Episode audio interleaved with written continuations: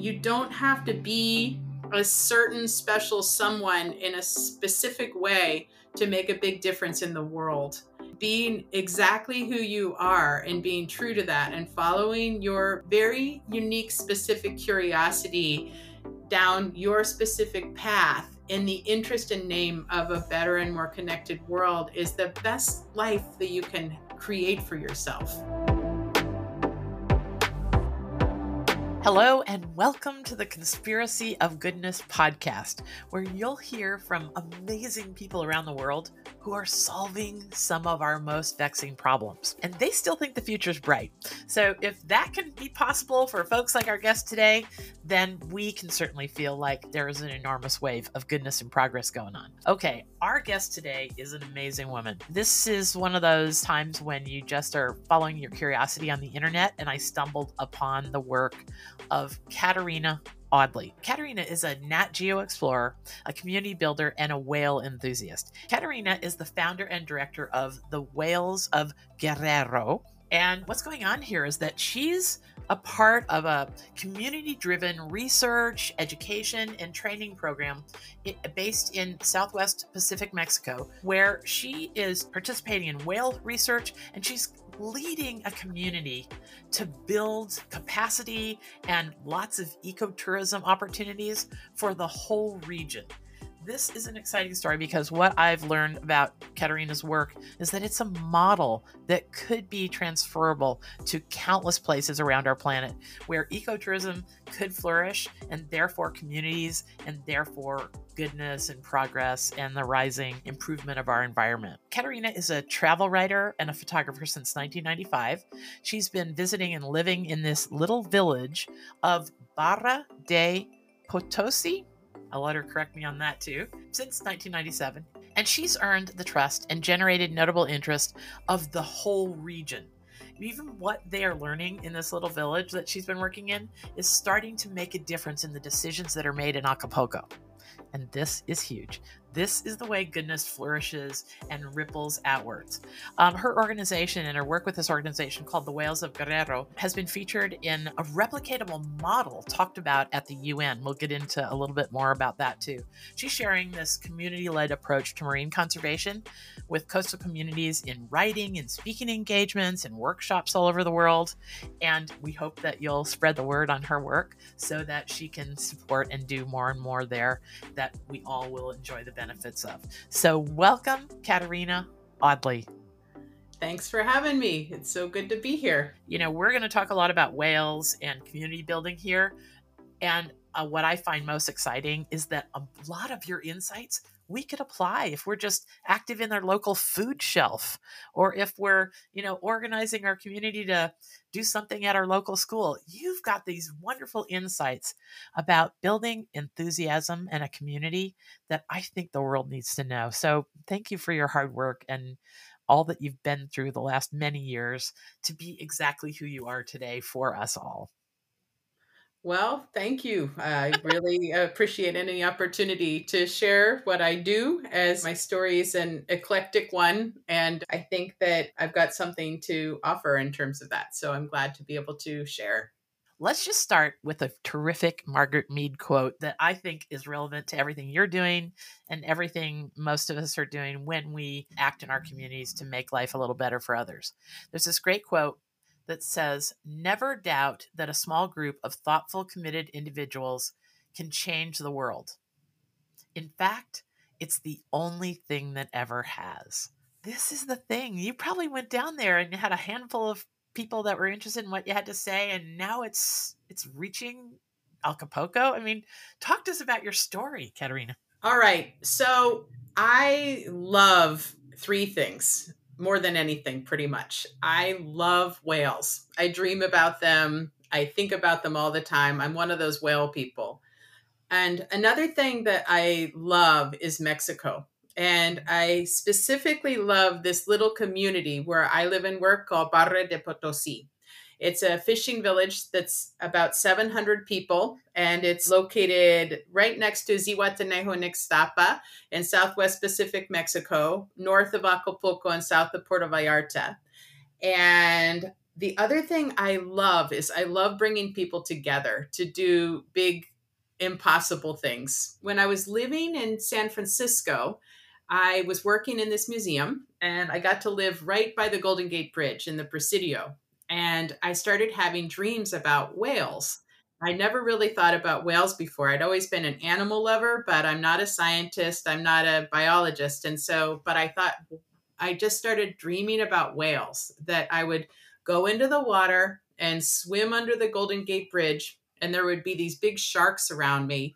And in my dream, when I had a whale present in the dream, the sharks wouldn't hurt me because I knew their intent and I was safe.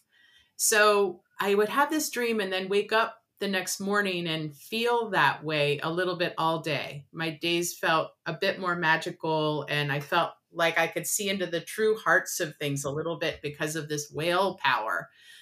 So I thought, I think I need to go see a whale. There's these animals out there that are wise and deep and acoustic and they see things and know things we can't imagine. What what is a whale like? So I saved up my money and went out on a whale watch trip to the Farallon Islands, mm-hmm. which are a group of little islands off of just a rocky outcropping of islands 30 something miles off the coast of San Francisco and it's a place where birds go and it's like mcdonald's for great white sharks out there they eat all the seals out there and there was a chance that you might see a gray whale so i went out and it was may so it was really bumpy and really windy and i was out on the bow of the boat in this gray day we went for an eight hour trip and all the way out all the way back i was like having my titanic queen of the world moment and in eight hours, we saw one tiny distant fluke, and that was it. That triggered a hunger for me to see more whales. And from then on, every spare cent I earned went to getting close to whales. So I am a travel writer and I made a zine because I couldn't get my writing into like real magazines. And so I made a zine called Whoosh, the zine for whale lovers and I would call whale scientists up and say, I am the editor in chief of Whoosh, the zine for whale lovers, and I would like to interview you as a featured guest in my zine.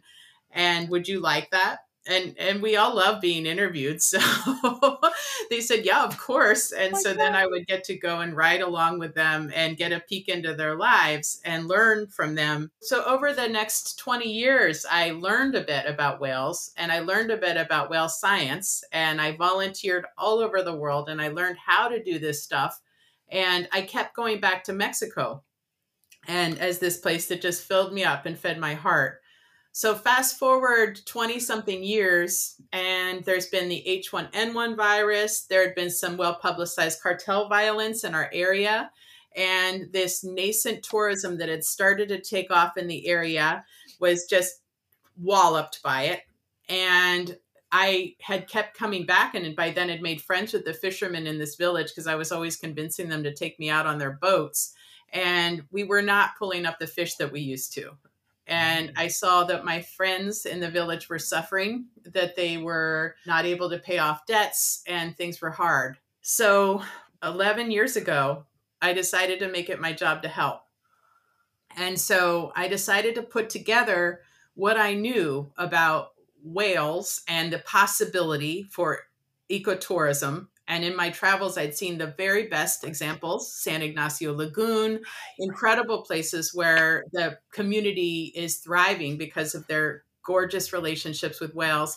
And I'd seen very bad examples of people on top of whales and the whales being harassed and being hurt. And so I knew that the community could have a way of interacting with whales so that both the whales and the people won and so I decided to dedicate myself for a while to this village and said, I came down in 2013. I raised up enough money, like $20,000, to come down for three months. And I'd been living in Portland, Oregon at that time. And I came down and said, So I really care about you guys. And I see that you're struggling. And I don't know if you know this, but there's places in the world where people will travel from the other side of the world to come be near whales because the fishermen have friendships with these whales and the whales feel safe with them and people want to be in the boats with those fishermen. And every time i go fishing in the winter i see whales out here. And i've noticed that there's no whale ecotourism and i don't even know if there's enough whales to support it because no one's ever studied any whales here. But maybe we could have a look. And the community was like, okay.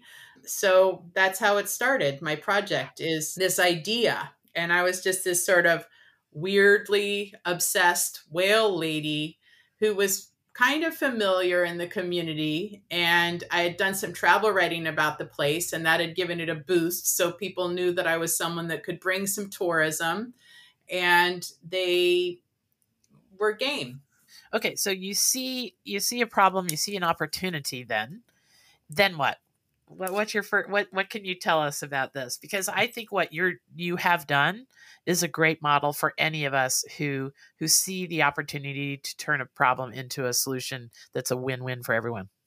Okay so i worked as a commercial fisherman before and I love fishing and I love fishermen. And so I thought my job was going to be I was going to work with my buddies who I'd been fishing with already for like 20 years. And we'd go out, we'd study some whales, figure out what was out there, do a little ecotourism, and that's what I would do.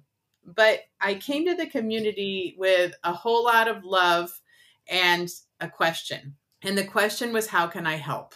And the community said, well, if you want to help, don't bother with the old fishermen. They're they're not going to change their minds and I don't totally agree with that, but they did say if you want to make a difference, you have to focus on the children and the women and the young men who are just starting out in life, not the ones who are the seniors in the village. And I'm not a big kid person. I like some kids, but I don't I'm not like I love all the kids.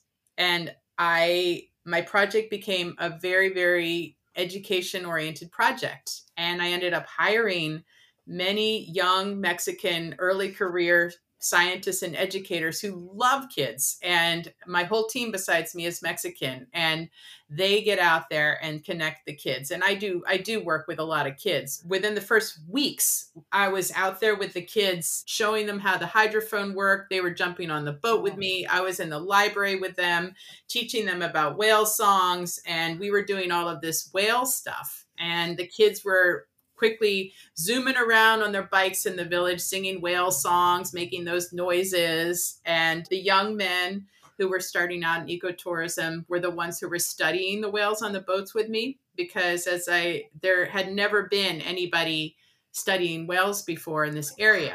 It was a, an overlooked place where it was thought that the whales just pass through and it's a migratory corridor and there's not much. And so don't bother. So the status of whales when I got here was there were whales in Puerto Vallarta and lots of them. And there was an ex- very endangered tiny group of about 400 whales known to be in Central America. And it was believed that the whales that came through here would have been bombing down to Central America to calve. As we have humpback whales, and the humpback whales that come here come to calve and they come to breed. So the assumption was that these whales were coming from the north, from California, Oregon, Washington, maybe, and passing through Puerto Vallarta, passing through here to Central America. And so I worked hand in hand with local fishermen collecting data about whales and I leaned heavily on those whale those experts who I had interviewed for years before to give me that rigor that we needed scientifically to collect the data that could be useful. We went out and we just started collecting data about whales. And every time we found out something cool, we got a projector. I got a projector. It was like from Idea Wild. It was my second grant I ever got for $600 to buy a projector and we went into this village. It's a tic tac toe village, so just two streets by three streets by three streets, actually. There's the kindergarten in the middle, and there was a white wall. So we would have video night, and anything cool we saw out there, I would project onto the wall. And the village would show up in their plastic beach chairs and sit down, and we just look at cool whale stuff together. And so I brought the ocean and the whales to the community. And it was a kind of a curiosity to have this be something. So it became a, early on, it became a really kid intensive project. Mm-hmm. And we did, I did training programs with, with guides and anybody that wanted to come out on the boat is welcome. And I had a hydrophone, which is an underwater microphone. And I invited people to come and listen to the whales and the fishermen were kind of scared of whales. They didn't know. They were asking, like, do they lay eggs? Are they scary? What are they doing here? They didn't know they sang, but people had heard this spooky noise when they were spearfishing at night a lot of the time, which is the sound of whales singing. And so having a chance to just drop the hydrophone in the water and listen was an interesting experience for people. So I got people to come out with that opportunity. So you fast forward 10 years and now we the women in the village had never been on a boat before and now we bring women and kids out every week. Uh, and the fishermen donate their time and resources to bring women and kids out and i or a team member go out with them and we get to have this big adventure where we go to sea and it's their first time on a boat even though their husbands are fishermen for a lot of them and we go out and we uh, go see what it's like out there and they get to have this experience of doing something a little bit scary and brave and be around these big animals and they get bonded and we have great conversations on the boat. So now that's a big part of our project is getting women and kids out onto the boats and it's very good for the local fishermen the guides because they get to feel proud and show what they do and how to be around a whale in a way that the whale is relaxed by keeping a distance and uh, being good with your motor and approaching it from a certain angle and letting the whale decide if it's going to come to you rather than the other way around. Mm-hmm. So the the guides are reinforced as these champions and caretakers of whales as they take their family and community out to see them. You have this great take on making heroes out of ordinary people. Yeah, yeah, that is my thing. I really have noticed that as I've worked on the whale world, I do get a lot of time now to be around the people that I was a fangirl of, right? So we we've discovered a lot about humpback whales and our region, and it's become an important place that the whole status of humpback whales in the North Pacific is different because of the work that we've done over the past 10 years and laws around crabbing and ship movement and patterns in the north have all changed as a result of our work. But what I've noticed in working with many scientists is they start from a place of negativity sometimes when we talk about something. And what I learned from being a volunteer around the world was what usually happens in research projects is this parachute science where a group of scientists go in and they're very passionate about the animals and they go and they live in a little house and they study the whales and they live on rice and beans and they get really bonded and they collect great data and then they take it to a conference they share it maybe they publish it in a science magazine. And that's it. Then they come back 5 years 10 years later and often the place has been ravaged the whales are hurt the community doesn't have a connection with them and the community never really even knew they were there. So what we did every team member including myself lived with local people as guests in their homes as parts of their family. It was more expensive but it was important to separate out and to prioritize being with the community and supporting them. And by doing it that way, the community became much more aware of what we were doing and much more connected. So this is the experience I was having was having this great wonderful beautiful time with the community where people were slowly getting more interested in whales and becoming passionate and then I would go to science meetups like conferences and people were talking about the the fate of this and that endangered species and what was happening and they were so sad. And the problem was the people the local people or national interests or some combination or international were hurting the animals in the environment. And they i would talk to people about well what do you do with the local community and usually they didn't do much. They may do a workshop or a presentation, but there wasn't this real engagement eh, that was deep. And in and so I knew we were onto something that what we had to do was to prioritize the people and prioritize the community.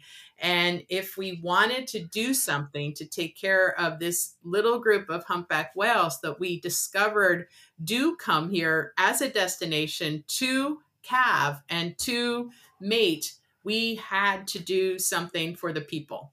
And so my project turned its back on the whales to a certain extent. And nowadays, we spend very little time on the water and we spend a lot of time hanging out with people on the stoop in their homes in little meetings and talking about how can we help just like we started out and after many, many years of starting whale ecotourism in the region, expanding it out, and Zihuatanejo, Ixtapa, these bigger cities have picked it up. Now Acapulco and little communities along the way have all picked up whale watching as well. Now we train 80 guides. We're an authorized whale watch region. But a lot of what we do these days doesn't have anything to do with whales. We support cooking classes. We support guided walking tours. We support building community centers. And these are things that the community said they wanted after we'd been doing this work for a while and we had built up this relationship that was like, right. I, I'd been here for a long time at this point, and people knew that we were neutral and well we were neutral in that we weren't going to be allying with one person or another specifically in the community. And we weren't going to be going chasing after sort of a powerful or influential thing that we were truly our hearts were in it for the good of everybody. People began to trust us. And then after 5 years of studying the whales we had a community meeting and said okay so now we finished our 5 year study we figured out about the whales. We figured out that there's some whales here and we can support an ecotourism, but it's not a lot of whales. And what do you think we should do next? How can we help? And the women spoke up. They really came to this meeting and said, We want to be involved and we don't want to be captains and we don't want to go to sea, but we want to do more. And the kids gave us a freaking PowerPoint presentation basically about what they wanted, which was in depth, regular science and nature classes. And I mean, how can you say no to that? And so we we responded with we started a nature club in Zihuatanejo and we started one in Barra de Potosi. And then we also help the women become walking tour guides and we teach cooking classes in their homes. And I got to share with visitors to the area opportunities that I had always enjoyed so much to just go into a four generation home in the village and make tortillas on a comal and just chit chat and hang out and get to see what life is like behind the doors. And uh, to me, wow. it, those were some of the best experiences of my life. And now I get to support women in the village who get to share the heart of their home with people who come in and want to experience it. And just like whales are the conversation piece, but it's not really about whales. It's about connecting people with each other and experiencing their own interconnection and the bigger world around them. It's not about the food that you cook. It's the the the comal and the tortilla is the reason that you're coming together. But what's happening is you're being in a relationship with a family for a while. And what we facilitate is that the women aren't the they're not doing the Julia Childs thing. Like you're doing the dishes too, and you may be clumsy with the masa, but you're going to keep trying until you make a tortilla that works. And that's something that I've learned along the way too is for me, it's about whales and Mexico because this is what I love. And I love building community. But this could be about anything. We've talked about that, that this could be about a food bank, it could be about banana slugs or trees or handicrafts. Um, my cocktail is whales and Mexico and connecting people because that's what I love. And I love a big, juicy question. And the question is how do you connect and inspire people to work together for a more healed world? And that's a question that never gets old to me. And one of the suggestions I've gotten that seems to be working along the way is that by connecting people together, so setting everybody up for a win win so that they're the champions is the way to do it.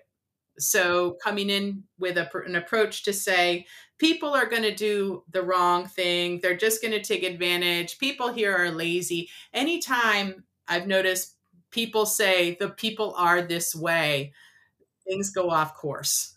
And so coming at it from a place of curiosity and knowing I'll never understand what it's like to be from here. I speak Spanish, I live here, but I will never really understand what it's like to walk in somebody's shoes here.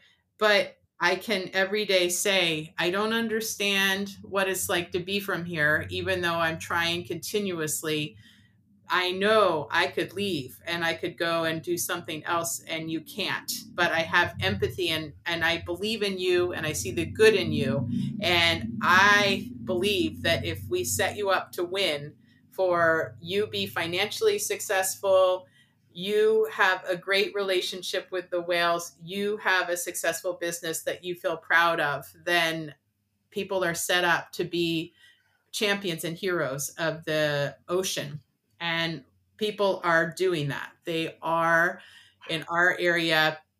Our community of guides are the frontline defenders and protectors of the whales. We have a community vigilance program where we work with the fishermen. They have these handouts that they take and they give to people who are not being appropriate with the whales. And they have all of this information and they work very, very well together so that there's never too many boats around the whales and that people are informed. So, because people see themselves as I am somebody who is in charge of protecting the whales, and that makes my life better. I don't want to be a policeman. I mean, right. so I'm very happy that I don't have to go out there and do that. I wouldn't be good at that job and it would drain me. But right. by, and I can't be out there in all the places all the time anyway. Mm. All right. Well, that's just about as good a synopsis of of you know starting one place and ending up another, and all along the way, creating wins for everyone. That is just such a beautiful story. Okay, we're going to take a break, and when we come back, we're going to continue to take people deeper and deeper, so they can look at what you just told us.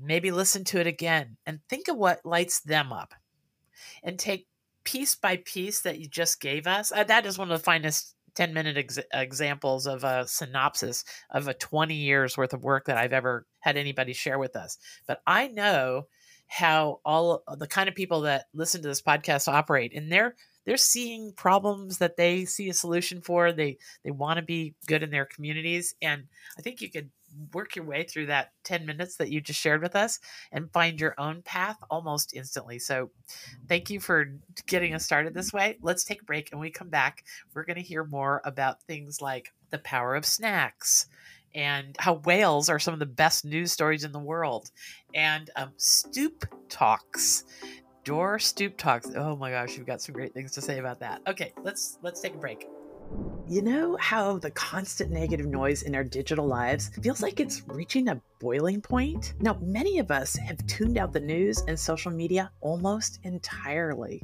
Well, it doesn't have to be that way. There are newsworthy stories about amazing progress, innovation, leaps in human potential, and wonders in the natural world, and they're just not reaching the top of our feeds. We can have access to this, but none of us has the time or maybe even the emotional stamina to search through all the doom and gloom news to find what's right with the world.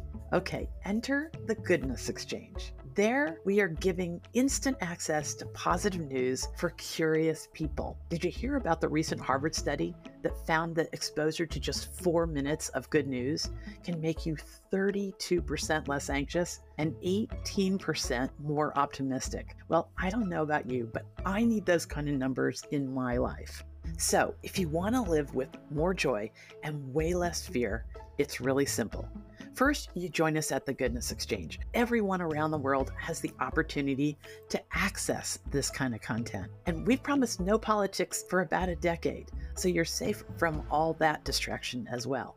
Second, you allow this new more positive, balanced worldview to put a spring in your step again. It can change the way you react to your kids, your coworkers, everybody you come in contact with. And the stories we write about can make you the idea person in your circles. These challenging times call for us to wake up and take control of our perspective.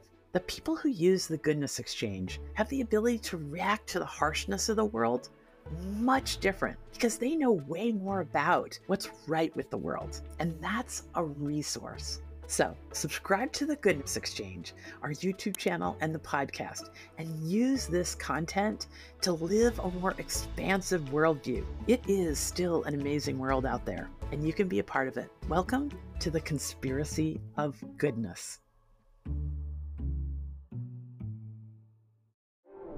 Okay, we're back with Katherina Audley.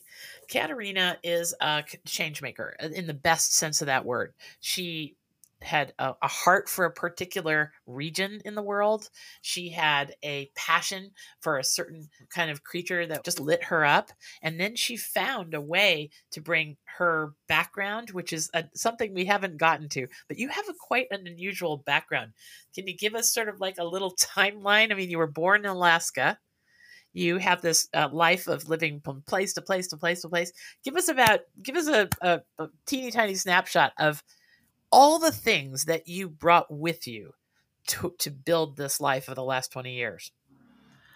Okay, so my family is a long line of storytellers. And so okay. I've always been in it for a good story. Okay. So as a result, my life has been lived in the interest of learning and good, good stories. Those are my motivators. And yeah. so I was born in Alaska. Then we moved to the East Coast where we moved pretty much every year. My father was a civil engineer for Amtrak, my mom was a teacher. When I was 18, I was all about playing the flute. I went to music school and I learned discipline from being a flutist then realized I didn't have the talent to be a principal flutist and I don't have the personality to be an assistant principal flutist in a small city. So dropped out of music school, moved to the West Coast and went to school. I went to Berkeley and studied the origins of Christianity and ancient Greek religion. Again, just big questions about religion and why. Moved to Greece thinking I would study archaeology and learn with my body ended up a go go dancer. From there, I moved to Spain to the Canary Islands because Lanzarote sounded like a romantic place, sort of like Lancelot. And there was this thing called timeshare that you could sell. I didn't know what it was, but I knew that they gave you a free place to stay if you did it. So I sold timeshare for a year. Got out of that, went back to the Bay Area, and decided I'm going to be a poet yeah, the dot com thing was happening, but I thought what I was going to do was I was going to be a published poet, and that's how I was going to make my living. And I did get a few poems published, but then one day I walked into a museum, the Exploratorium. I was 25 and I was very full of myself, as most 25 year olds are.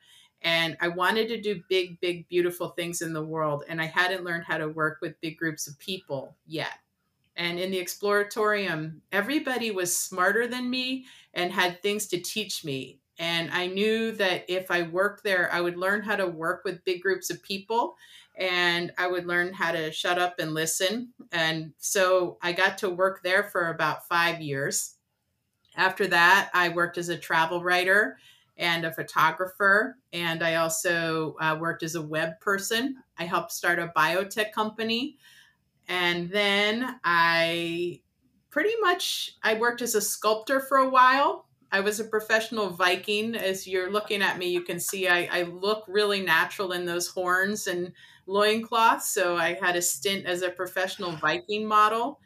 And so I've had a very eclectic background. I've also been a commercial fisherman in Alaska. And I've mentioned that I also have volunteered as a whale person all along the way. So that that's my my very eclectic background. And what has happened to me in my 40s is all of these different things that I've done along the way have led me to this very specific life that I have, where I've put together what I love and what I can do and my skills and combine them in the interest of a more connected and healed world. Mm-hmm. And I feel like what I can offer people, what my biggest dream is, is to help other people know that your interests and your skills can also be put together in a way for a more healed and connected world.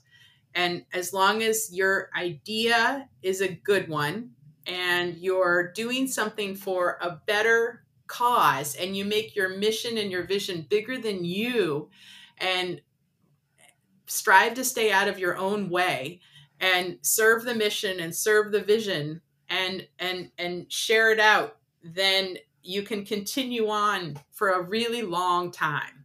I've seen a lot of people burn out and i've gone through burnout for sure and it happens a lot of the time from not delegating and not taking care and not having a mission and a vision that's shared with a larger group of people and that inspires you so much that even though you might be tired and even though you might be broke and not feeling well or like you're taking good enough care of yourself and your relationships if you have a mission and a vision that inspires you that's really true to you that's really specific to you then it's it's possible to get through those those tough times because they never really stop the tough times. They just change the nature of them. Yeah i'm looking here at a quote that you had about about putting what makes you uniquely you together. You look at all that you know and what you're still curious about and you end up with this super custom life that is yours and yours alone. That's a quote from you and I, that that when when you said that the other day and i was i knew enough about what you're actually doing today but i didn't know that huge background including the go-go dancer. Um I thought this is it. This is why a whale researcher's life, a community builder's life in Mexico is relevant to all our lives because of just exactly how you'd explained it and circle back because mm-hmm. you know take that go-go dancer chapter yeah. you eventually figured out that you really needed that chapter in your life for what you're doing now explain that little that little one example okay so being a go-go dancer oh my gosh i learned a lot uh, i mean i was 22 and I was a strong person because I'd been a gardener all the way through college and I had this long blonde hair and kind of hippie look.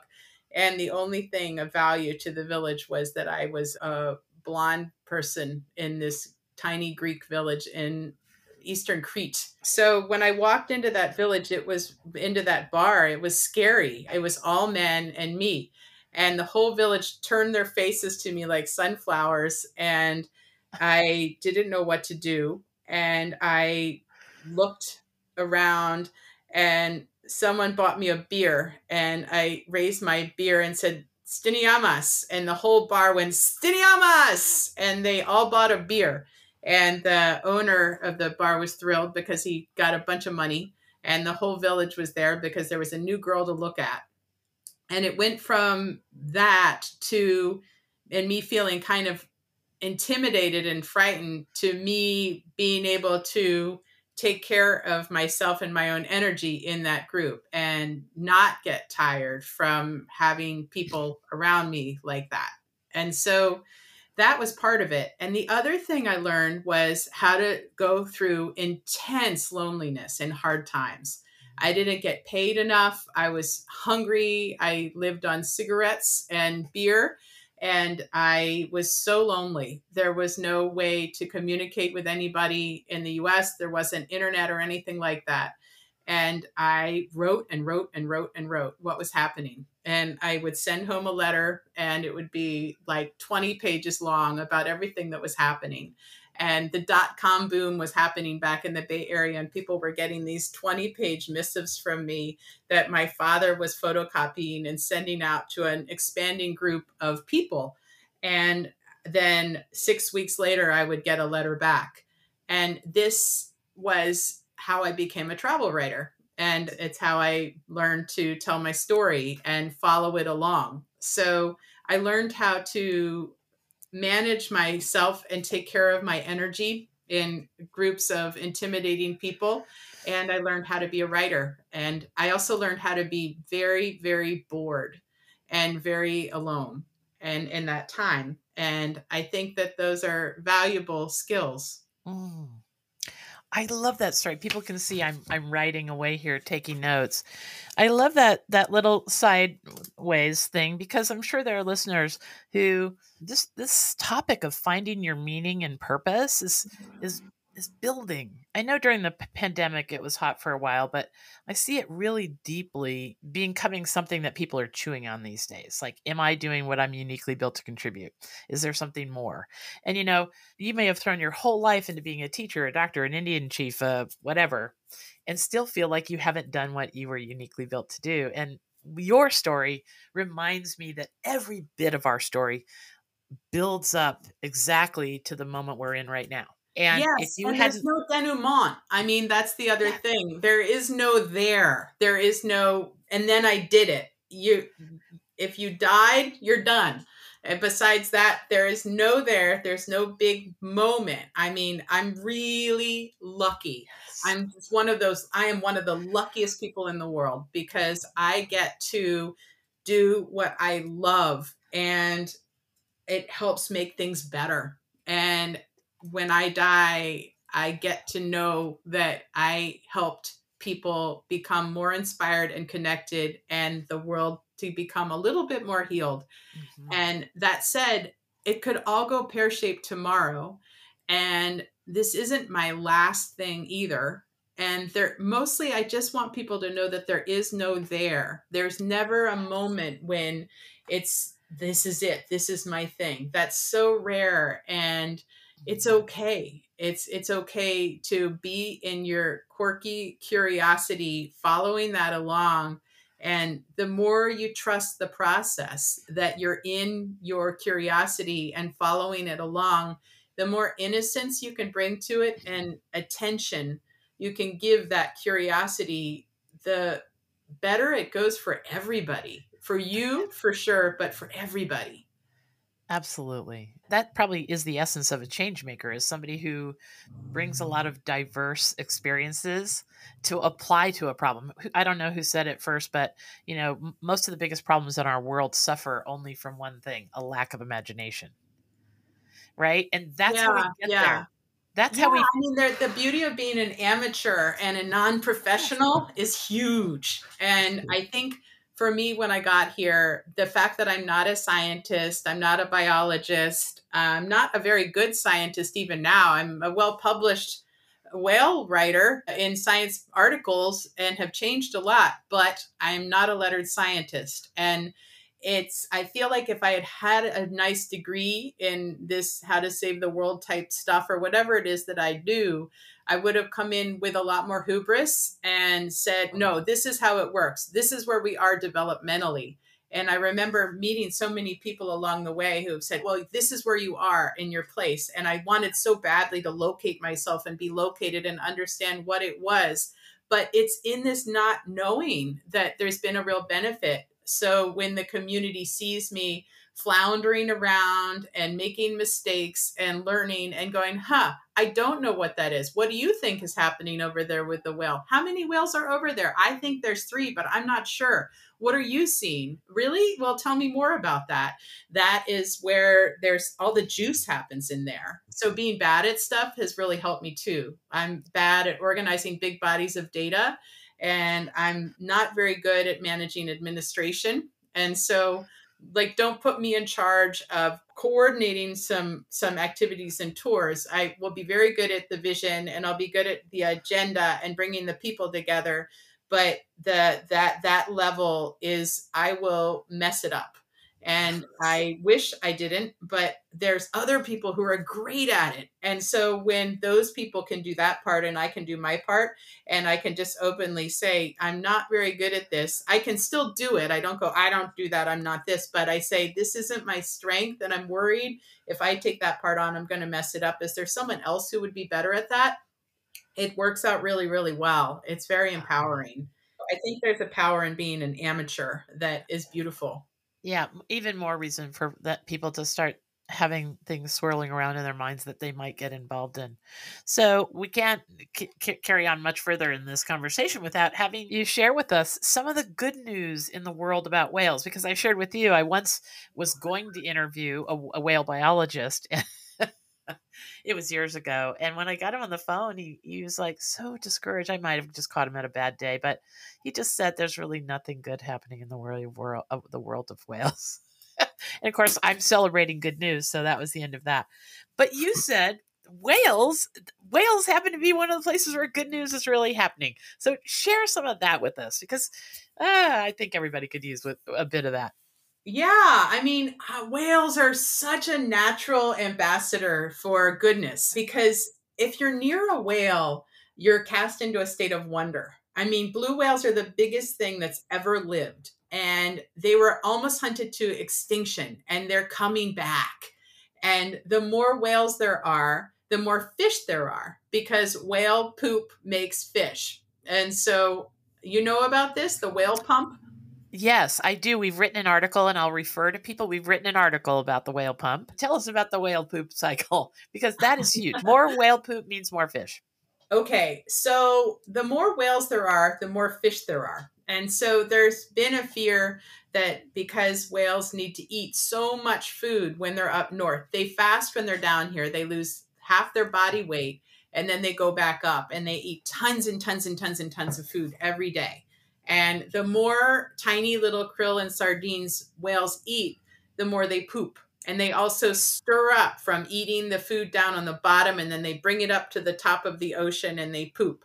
And this makes algae, this makes all of the tiny little micro animals that other fish depend on. And so the more whale poop there is, the more food there is to create the, the whole big web of life. And so we've learned that the more whales there are, the more fish there are. So whales make fish. So that is something. And what we've seen is we went through the moratorium on whaling in 1984. And this place that I used to dream about seeing whales under the Golden Gate Bridge back then, you never would have seen a whale under the Golden Gate Bridge. But something magical is now when you go to the Golden Gate Bridge and you look down, you will probably, there's a very good chance you'll see a whale and those whales under the Golden Gate Bridge are the same whales that come here. And so I have seen whales in this little village in Southwest Pacific Mexico and also seen those same whales up north under the Golden Gate Bridge. So to me, that's just a miracle. I mean, it's science and it's a miracle at the same time. And yeah, I mean, and there are ways uh, people that might not be whale nerds like we definitely are at the Goodness Exchange. I'm pretty sure we've got four or five articles about whales, and I'll make sure those are in the show notes on this podcast episode too. But you can tell whales they have oh, very individual markings. about that, yeah, yes, right. So that must be part of what is a a draw and an, a great aha moment for locals and people that return visitors. Right? Is that you're yeah, talking about a whale uh, you know? Uh, whales as individuals are huge. And so whales are knowable by the undersides of their tails. They're called flukes. And the underside of a whale tail is as unique as your thumbprint. So we have built a catalog of about 700 whales that we know as individuals here. And all of these people out there, both whale watch people that just love going out on boats and scientists have been out there and they've all been taking pictures of the undersides of whale flukes for 50 years now. And they've all been uploaded to this catalog called Happy Whale. And that's a universal whale ID catalog. And now Happy Whale has a way that you can take a picture of a whale fluke, upload it, and in that moment, Happy Whale can instantly ID your whale and give you a map of where the whale was, where it's been, when it was first photographed, if we know if it's a male or female, it's all there. And people can name and adopt these whales. And that's one way our program supports itself is we partner with Happy Whale and people can name and adopt the humpback whales. And then they get an email every time their whale is sighted again. So oh people have become so connected with their individual whales and once you get connected with one whale, you care about the whole ocean. It just changes everything. So we've learned that through local people when we have a, a, gratitude ceremony at the end of every year. we give some whales out to people who are local who have done really gone to great strides to be good marine champions and community builders. They get to uh, name and adopt a whale, and that's a moment of pride now. It's also something that we connect schools and people around the world with. So that's a it's wow. a beautiful thing, and it's amazing that we know almost ninety percent of the humpback whales now as individuals. That's wow. just incredible to me. That is incredible. You know, I, I just have to support what you just said. My husband and I, before we, we became dentists and and before we had children, we had this lovely time zone there where we did a lot of fun stuff. And one of the things we did was go on the Cetaceans Society. Back then, there was the the Cetacean Society, and they had a yeah. And we went on their one of their research trips with them for about two weeks that went all the way down the coast from San Diego south. And you went out and you just waited, like you say, for the whale to come to you. And I have the most extraordinary picture where it's probably if the building was on fire here, my house, I'd probably run and grab that picture. But a baby, a, a, mother whale did bring her gray whale calf up to the boat side of Chuck's boat, and he's being a dentist. Um, he he was able to just have his hand in this in this baby whale's mouth with its baleen is wide open, and it's so great. And it was all whale inspired. I mean, he there's nothing Chuck did to make this happen, and because of that, you know, we've always had a special bond with with that particular corner of nature because we had a, a, lived experience. Travel is is very often a way to just go and get away and do as little as possible and maybe just be weighted on hand and foot or go to a sandals resort and do nothing except for exactly what you want to do. But the real memories in life are made in going to places like like you're you're working with where you're making a community better by being there, you're learning all the things you've said about all the women teaching others to cook and everything else. I mean, your whole community, it sounds like to me, has found a way to engage with this new resource. Th- that's something that was always there, but now looks like a new resource. Is that a pretty good? Yeah, it is, and it's. Um, I, I, I appreciate the shout out for ecotourism that feeds into a local community yes. as well. We have so many good-hearted people that write to us and want to be a volunteer for us, and we don't have a volunteer program because all of our energy goes into supporting young local leaders. And so our whole team is paid and our whole team are Mexican because I want the kids and the women and the young people in the community to see themselves and the people that are doing this work. And I acknowledge that I am a white woman from America doing this work, and my whole challenge is about how to get out of my own way and mm-hmm. listen more and talk less. And it's a very worthy challenge. So we've talked about so many things. we had such an organized conversation planned, didn't we? We've gone all over the place today. And I cannot, I, I, can see also that there's a future where we talk again on this podcast. But I want to make sure that in this interview, we talk about the importance of how how all change is local and it even gets more micro level than that that some of the best change starts with stoop conversation. Like we're not going to go out and like i mentioned at the very top you're just not going to go go to the mayor find the mayor in a town and talk to all the council people and s- sell an idea to everybody way up there. It really comes down to working things out on somebody's around somebody's kitchen table or their door, door stoop. So tell me some of the things you've learned about that yeah. So my my question is how do you build a community that identifies itself as a community that prioritizes the common good of everybody, animals, people, nature alike? That's the question and that's the challenge. And what I've learned is that this does not happen at the big meetings. It doesn't happen from the top in this community. What I asked in this community is if I want to help, how can I do so? And when we decide to form a group of, say, women cooks or women tour guides or men who are whale watch guides, they, I ask them, how do you want to organize? And they say, we work in co ops and we work in teams. We don't work individually.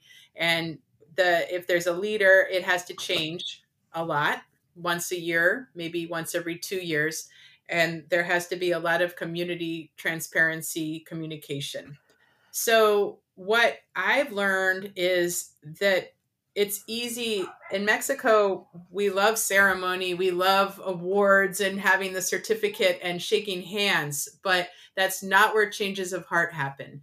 Changes of heart and real thought happen in the quiet of a home, in a safe place. It can be at sea or it can be at home, but I always have a pot of coffee on and I always have a cold sparkling beverage waiting and I have really good snacks. And so when someone comes by, they almost always end up sitting down and shooting the breeze with me about what they think about how things should go. So, for example, I had a meeting last night as we're working on how to make this community center a more self sustaining, heavily used place. And before the meeting, I talked to every single person who was going to be at that meeting and listened to them and heard out what they think are the weaknesses and the strengths and how they think it should go and what are their specific reasons why they want to do more or less, where they think the, the challenges are. And then we prepared so that when the meeting happened, I could say, Can you make sure to bring that up? And can I mention that you talked about this in privacy with me? And these are going to be the four things that we're going to talk about in the meeting. And so then by the time we had the meeting, people hate meetings, but my meetings are great because they're short, they're punctual, and then they end. And again, there's always good snacks and it's always in a circle. These are how to have good meetings. And so there's been all of these great talks that happen. They happen on the stoop, they happen in the hammock. And that's where the real changes of heart come. And then you eat together, you drink together, and this builds trust and it, it builds a friendship. So then when you need people to make a leap of faith that is going to be maybe a little bit of a sacrifice, like this year we didn't have enough money to take women and children out and we didn't have enough money to run our studies as we were very over underfunded this year so I brought it to the community and said, okay, so this year, what are we going to do? There's ecotourism, and you guys are doing that, and we'll jump on the boat with you and collect opportunistic data as much as we can and translate and continue to help. But and the fishermen were like, okay, well, what about the women and the children, and what about the the study? And I said, we didn't make enough money to support that. And they said, well, they have to go because we, they've been going and it's important and people need to see it. So now this year we're just going to each donate one departure with the women and children and we're just going to charge gas to get out and see the whales. So I do this like lazy person's whale watching thing now where I there's a competitive group out there our WhatsApp group lights up says there's a competitive group it's within a mile I run out with my gear, go get pictures of those tails, and come zooming back to the office. It's very, very fun. It's nice to be out at sea looking openly, and that's a better way to collect mm-hmm. more broad data if you're doing population study work. But to just get those tails, it's very efficient. And this has happened as a result of years and years and years of benefiting the community and of having a lot of quiet conversations and spending time one on one at sea, listening to people share themselves. And it didn't happen overnight. I don't think it ever can. I think that it takes four or five years to get that kind of a relationship going, and you have to have some proven success before people will take those kinds of leaps of faith. But it is beautiful when you get into a vulnerable moment like we are now, when there's not enough money and the community is still committed to making it happen. And someday we'll have money again and we will be able to pay because people need to get paid. But it's really really beautiful that that as a result of all of those nice long chats over a cold drink and a cookie we've built this kind of thing. Oh, it's such okay. So this episode is going to be a long one to start with and and what you have is just an extraordinary amount of knowledge about you, you say i don't have a playlist i have an approach. And i do want to share th- that that big chunk of knowledge with everybody on this podcast. So will you come back and let me interview you again? I'd love to yeah. But i don't want to wrap up until we really get on the table here. What can people do to help? Because this is a is a noble quest that you're on here for a whole lot of reasons. It's so shareable. it's it's a wonder for the environment all around you. It's a wonder for the lives of children. Just think, Katherina, how this effort that you're involved in will change the the life of thousands over the scope of time, generations from now. Right? That yeah. the wonder in just that is so amazing. So what can people do to help? If it's just donations, great. I don't care. Whatever whatever you need from us, I want people to know because I'll, very often on this podcast, what people say they need is what what we help them get. So the number one thing that we need to keep going are donations. And okay. so there are a few ways that people can donate to our program.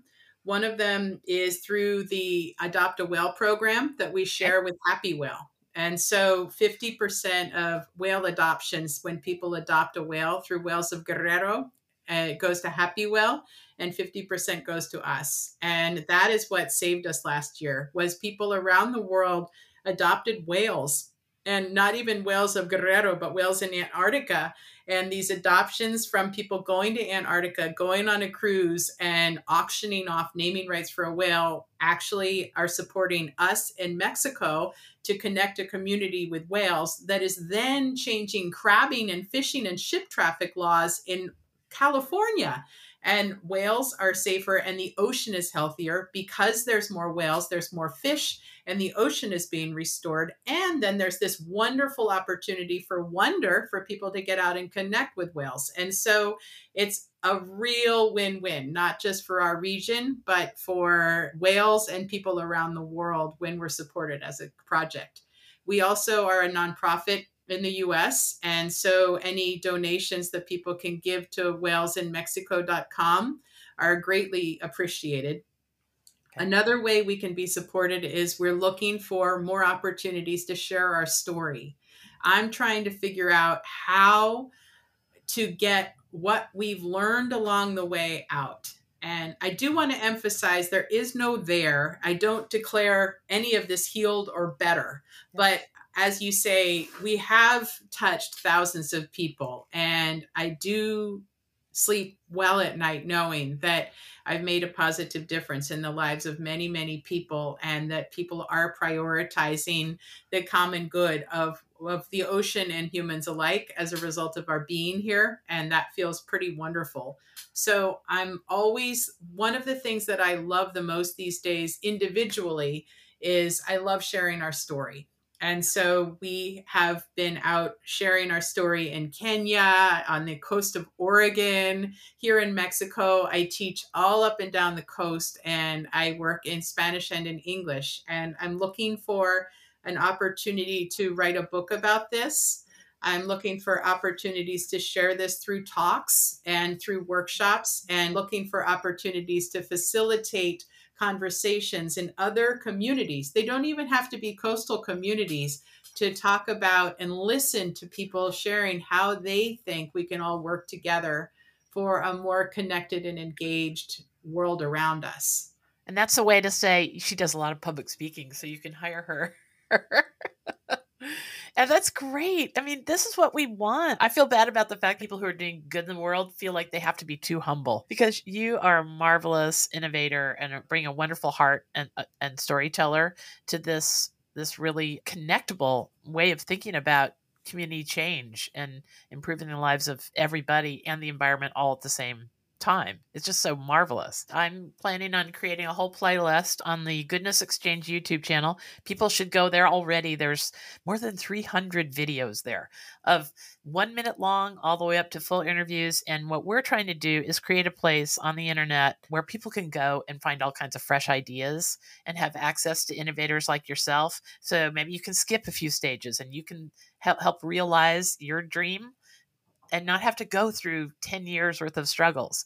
And that's exactly I, have talked to Katherina already about these 10 tips that she's she's going to share with us in our next interview. And um, man, can make things go beautifully in our communities if we don't have to do the trial and error and mistake stages quite so long.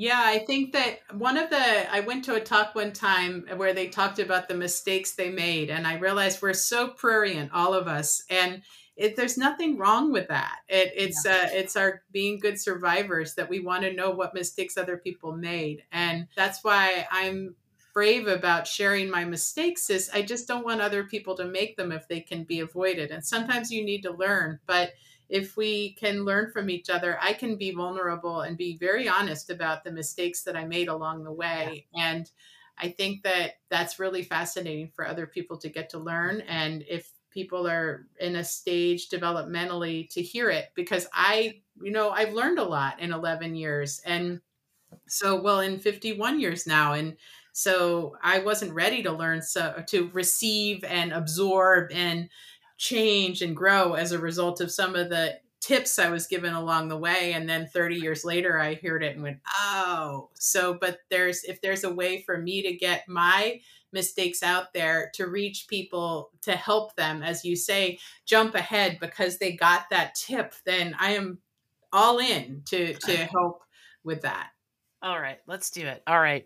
Well, I can't thank you enough. If this interview had only been three minutes long, and there was like one thing sometimes you watch the news or you know what's happening in, in depth over here or there if there was just one thing that you wish people knew what would it be katherina if there was one thing i wish people knew i it would be that you don't have to be a certain special someone in a specific way to make a big difference in the world.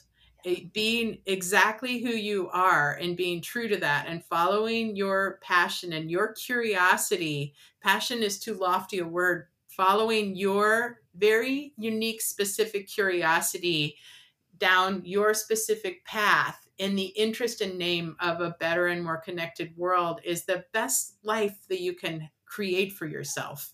And i want everybody in the world to know that and to take heart and be excited by whatever your quirky curiosities are and follow them unapologetically and joyfully and know that there is a way to put together what you love and what you're good at for a more healed and connected world. And if enough of us do that, it is that Margaret Mead quote. Uh, I mean, just the people out there doing tiny little things. I mean, I love this about your podcast because it's got, it's exactly this. It's these little pinpoints of light around the world of people who are just bing, bing, putting in their, their moment. And this is what keeps me boosted is knowing i feel very supported by this network of other people who i've never met most of them and i'm honored to be a part of the team that's pulling at those oars to help our world be healthy and connected Oh, that is just such a beautiful way to wrap up this interview. Okay, there will be a part two. I'm Dr. Linda Ulrich, founder of the Goodness Exchange. If you want to meet hundreds more people with their own take on exactly what Katherina just said. Hit up the Goodness Exchange once a day and it'll improve your your outlook on the world radically. And thank you Katherina Audley. People can Google just Google her name. She's a Nat Geo explorer, and we're going to ask her about that next time because that's a whole other world of of interest, interesting details. Okay, I hope the goodness and fresh ideas that we talked about today will help you with the spring in your step, and you will work through the next week with a lot more energy and optimism. And then see us again next Wednesday. Thanks. Thanks, Katherina. Thank you, Linda. It was really a pleasure talking to you. Thank you. All right. Bye bye, everyone.